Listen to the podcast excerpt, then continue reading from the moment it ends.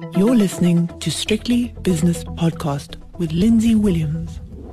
It's Wednesday, so it's time for Wayne on Wednesday with Wayne McCurrie from FNB Wealth and Investment. Wayne, things seem to have gone a, little bit quiet at the moment, haven't they? I mean, no really big moves on the JSE uh, recently, but of course we know that can't last.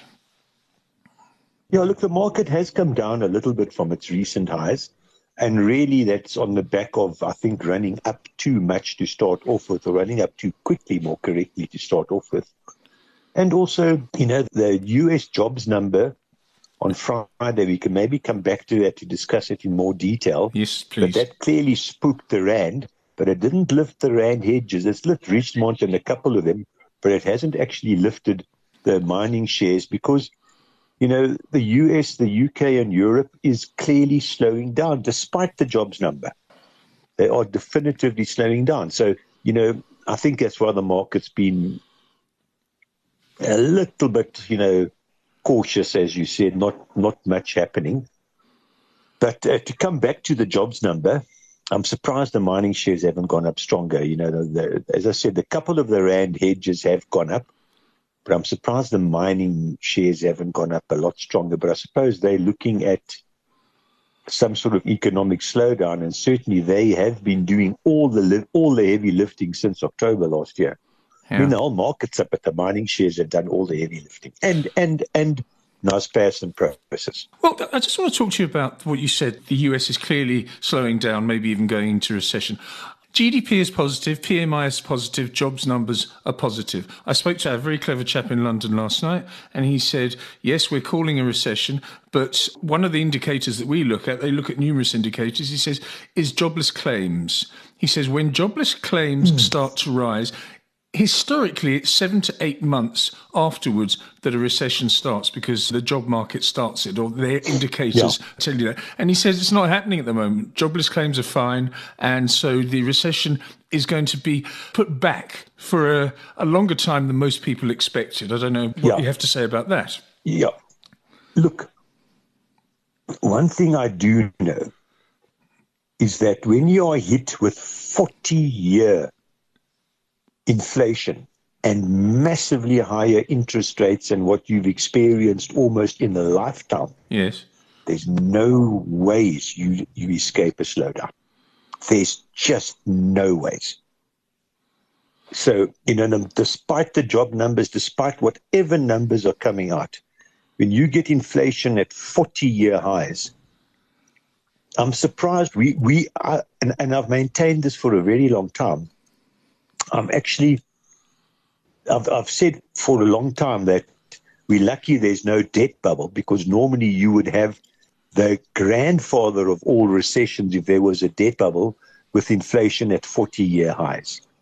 So lucky enough, there's no debt bubble in consumer or the banking system, etc. But there, there, there's just you cannot get away from a recession given the level of interest rates and inflation in, in the US and in the UK and in Europe. Well, the then, economy has got to slow down. Well, then who's in, it can't just carry on powering through. Then tell me, who employed 517,000 new people in the United States during the month of January if there's a slowdown, Wayne? It just doesn't make sense to me. No, I got you. I got you. You must remember jobs numbers are, are, are erratic. Eh? They, you know, it's one month. They, they're a little bit erratic, but it was a totally, obviously, it was a very, very surprising number. Yes. It was almost double what was anticipated. But the second thing I wanted to chat to you about that, uh, Jerome Powell must have either known this number or had an inkling of this number. This number didn't just spring out of the blue two days after his meeting. You know, he must have known, he must have had an inclination about how massive this number was going to be. And yet he only raised interest rates a quarter of a percent, not half a percent like last time, mm-hmm. a quarter of a percent. So maybe this was abnormal because we all know all tech is laying off. Eh? So maybe it's burger flipper jobs. I, I, don't know, but tech is laying off like crazy. And, and I heard a very important, very good stat the other day. You know, the number of jobs obviously created in tech. It's, it's, it's something like 50% of all jobs created in America over the last while has been technology jobs. And I mean, obviously, that's been the big growth area, but they're laying off, and they're laying off very high earning people. You know, so I think this job number a little bit. I mean, it's not the numbers aren't incorrect, but I think it's a bit of an aberration. Yeah. That it was so strong after so long in the cycle of high interest rates and high inflation. You know, maybe there's a seasonality attached to it. I don't know, but we'll have to see what the next month's numbers come up with. Yeah, exactly. We won't have to wait that long because February, this is a February's a short month. Yeah. Okay. Yeah. That's fair enough. So you're still in the camp of there is going to be a recession, and maybe even we're in it already, or rather they're in it already. The United Yeah, or States. some sort of slowdown. You know, if we do go into recession, it'll be very shallow and very short lived. Yes. Um, but us, there, is, there is still a slowdown happening, and maybe that's what our market's reacting to now. What normally happens to stock markets during recession? I mean, the lead up to recession is one thing, but if it's suddenly Well, they normally confirmed, fall before the recession starts, yeah, exactly. That's what I was uh, sort of uh, Yeah. trying to get at there. which is the weakness we had last year, which is which is the weakness we had last year, and specifically the weakness in the Nasdaq last year. So yeah, no, the, the the the shares fall a year before the recession actually happens, a year to eighteen months, and then normally a recession is actually quite good for the share market because the share market anticipates the interest rate cuts to come. Right. Okay, well, let's look forward to a recession then. Great, get on with it. Um, Wayne, just want to pick out one stock today. There are two big movers um, with early trading Yeah. updates. Um, one was Sappi.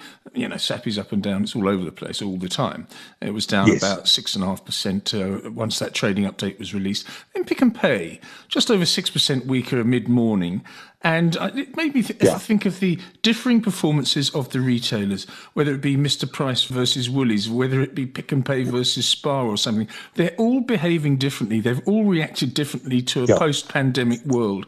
And uh, they're all reacting differently to rising interest rates. So retailers are science, Wayne, in my opinion. You look at your customers, you say, what are they going to do now that they've got less money in their pocket? Obviously, they're going to go for value. So we'll increase our specials after payday at the end of the month or benefits day at the end of the month, that sort of thing. Pick n Pay don't seem to have got it right. Yeah. Yeah, look, Pick n Pay. Okay, coming back to all the results, Checkers was fantastic. Shoprite was fantastic. Yeah. Um, the Woolies food side was actually good. And they showed some recovery in their fashion, beauty, and whatever they call it, the non the food side of the business. You know, Mr. Price wasn't good at all, but yet other other companies, Truworths was great. The furniture companies are all suffering all along the way. But then to come to Pick n Pay, the turnover growth in SA supermarkets was quite low. That must that was the big disappointment, I think. Do you own any Because of the compare that retailers? to Checkers. Let's start with the food retailers. As you say, you know, we've got the Spars, and we can't include Woolies because it's a hybrid.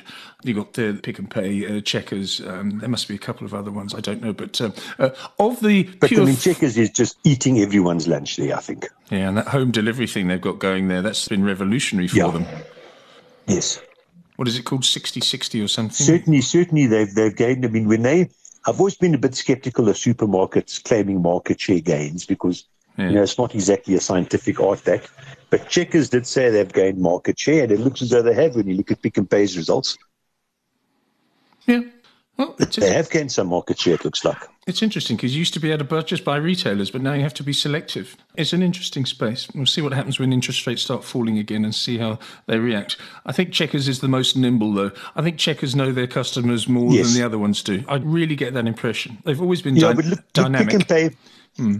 you know, in their defense, they've just gone through a whole restructuring and I think a new computer system and a new stock system. And of course, they were, I don't know, 20 years, 10 years after the others, they went into centralized distribution. yeah. You know, so they say, and I've been hearing about the pick and pay turnaround for 20 years. Who's in charge of them now? I, I honestly don't know. No, nor do I. I used to know them. It was that chap from the UK came over and um, Yeah. Brasher. Yes. He's gone now. Brasher, he? yeah. Yeah. Yeah, I think so. Yes. Mm, Look, I, I must admit, I I almost think the day of the dynamic CEO is not over, but I think it's almost over. You know, when, when we were youngsters, you had these larger than life characters that absolutely dominated their companies.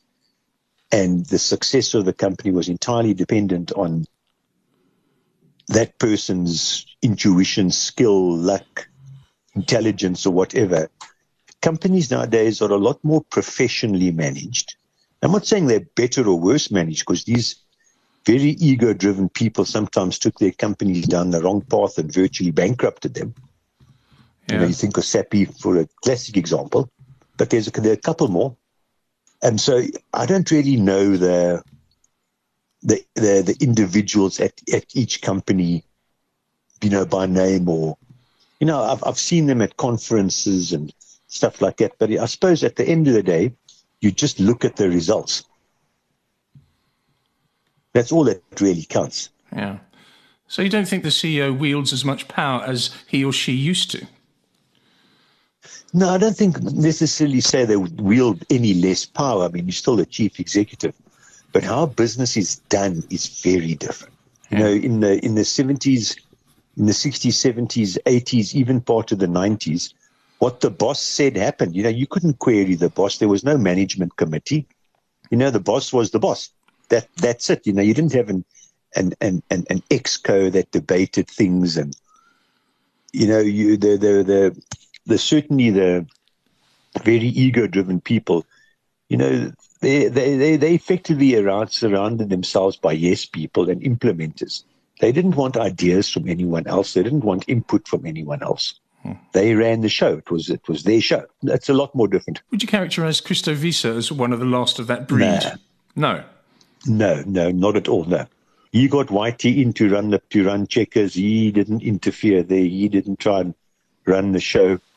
No, I don't think Christo was one of that breed. I think it was Eugene van As, uh, Anglo American. I can't even remember names now. I'm getting so old myself. um, Anglo American, um, Julian Ogilvie Thompson, uh, Donnie Gordon, Louis Shill.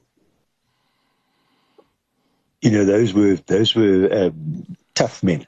Yeah, and who's the guy? Um, and what they and what they said oh. went.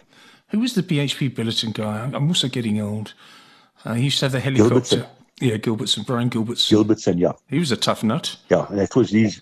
Was tough. You know what the helicopter's um, registration number was? No, something egotistical, I'm sure. It was. It, yeah, no, it was. It was uh, all South African planes begin with SA. Zulu Sierra, so ZS. ZS, sorry, yes. No, so it's ZS. Mm.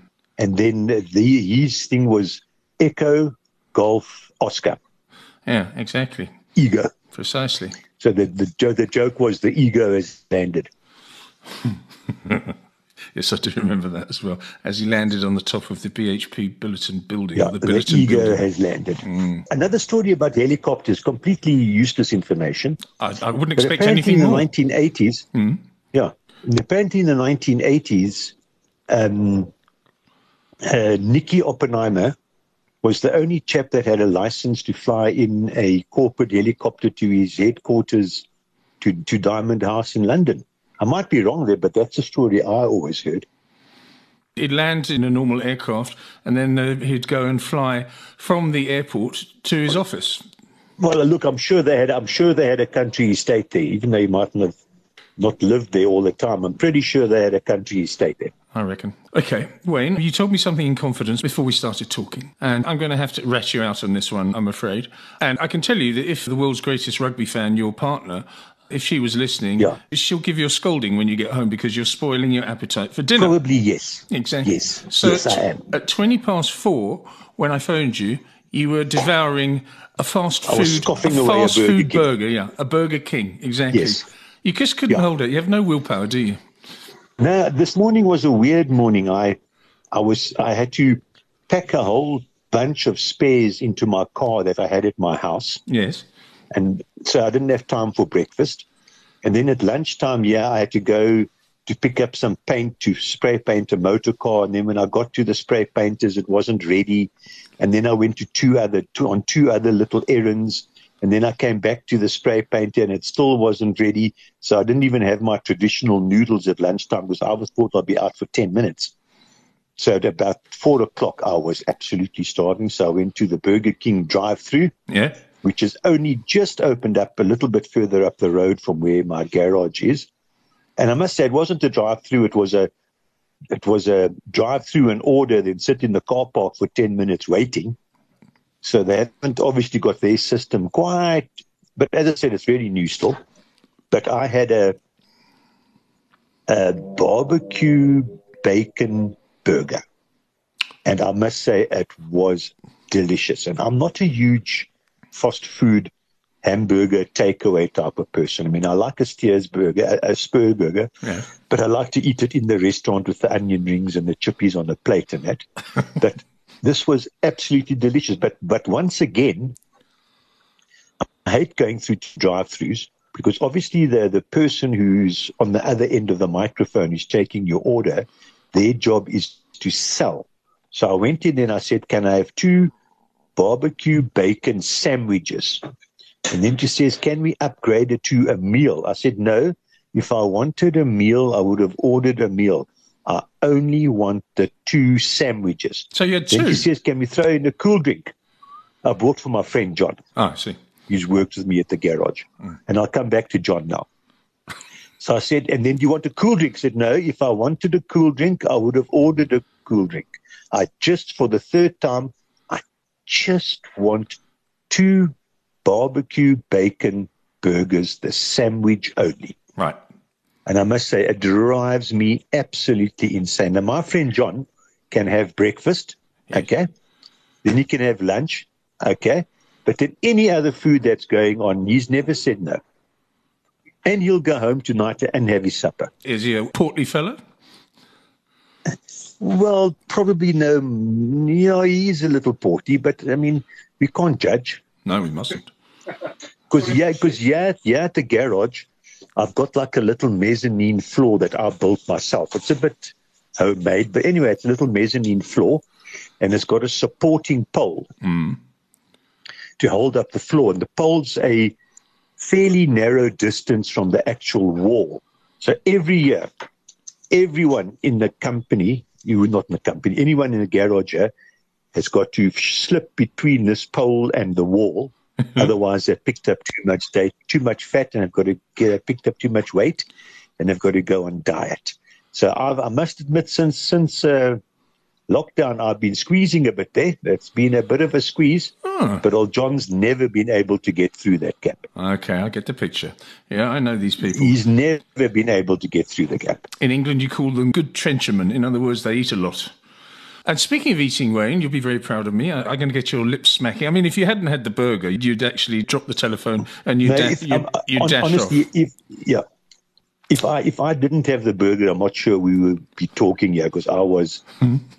I was really hungry. Okay. Well, anyway, I feel a lot better now. You, have sated your appetite now. So what I did, I went to the butcher. Mm. You remember I told you about the difference between Irish beef and Dutch beef and how how fantastic yeah. the Irish beef is. Well, I went there to the butcher, and he's still got a good stock of Irish beef. I bought a big Irish rump steak, okay? But I said, Can you mince it for Ooh. me, please? So he minced me that. And what I've done today, in a big bowl, I've made two patties. But before I make the patties, two egg yolks, mix them in, salt and pepper. Yeah, yeah, yeah, yeah. And a few little dried herbs, but you don't do all the fancy stuff in the burger itself. You try and keep the burger no. as pure as possible. As I say, just yeah. a few little seasonings. Then I've made these two massive patties. Uh, one has gone in the freezer because I won't be able to eat two. And on the other one, I'm just going to grill it lightly on either side, a little bit rare in the middle. First of all, a, slice of Emmentaler cheese, Swiss Emmentaler cheese from Ooh, the from, from, the cheesery round the corner. Then I'm going to fry some onions. I'm not going to have raw onions. I'm going to fry the onions, put them on top of the mm. slice of Emmentaler. Then I've bought these big beef steak tomatoes, and you slice the middle bit bit yeah, out, yeah, and, yeah. and it's almost as big as the patty. So you got that as well. And then it is topped off, Wayne, with some roasted jalapeno chilies. And I chop them up and put them on the top. And there's That sounds delicious. there's my dinner. I won't have the sandwich on the outside. I'm just going to have the burger with the salad on the side, and I'm really, really looking Yeah, I forward must to say it. I didn't I didn't eat I didn't eat all my, my sandwich, the bread part, the bun part. No, no, I never do. Surprisingly enough, given my size and my girth, I actually don't eat much bread at all. Hmm. I've never been a huge bread fan. Okay. All right. Well, I hope you think of me when you're toying with your yeah. food because you're Sounds already delicious. full. It does do. Wayne, as always, thank you very You know, much. the world's the world's yeah. the world's biggest rugby fan has already told me there's biltong soup for supper, Oh, which is delicious. yeah. But it's one of those ones that I can maybe have my my portion of it a little bit later on when I've built up a bit of a hunger. Okay. Well, good luck So I that. don't think I'll be scolded on too badly. All right. we'll see. Wayne, thank you very much for your time as always. That's Wayne McCurrie from FNB Wealth and Investment, and that was Wayne on Wednesday. The views and opinions expressed in these podcasts are those of Lindsay Williams and various contributors and do not reflect the policy, position, or opinion of any other agency, organisation, employer, or company associated with strictlybusinesspodcast.com. Assumptions made on the analyses are not reflective of the position of any other entity other than the speaker or the author. And since we are critically thinking human beings, these views are always subject to change, revision, and rethinking at any time. Please do not hold us to them in perpetuity.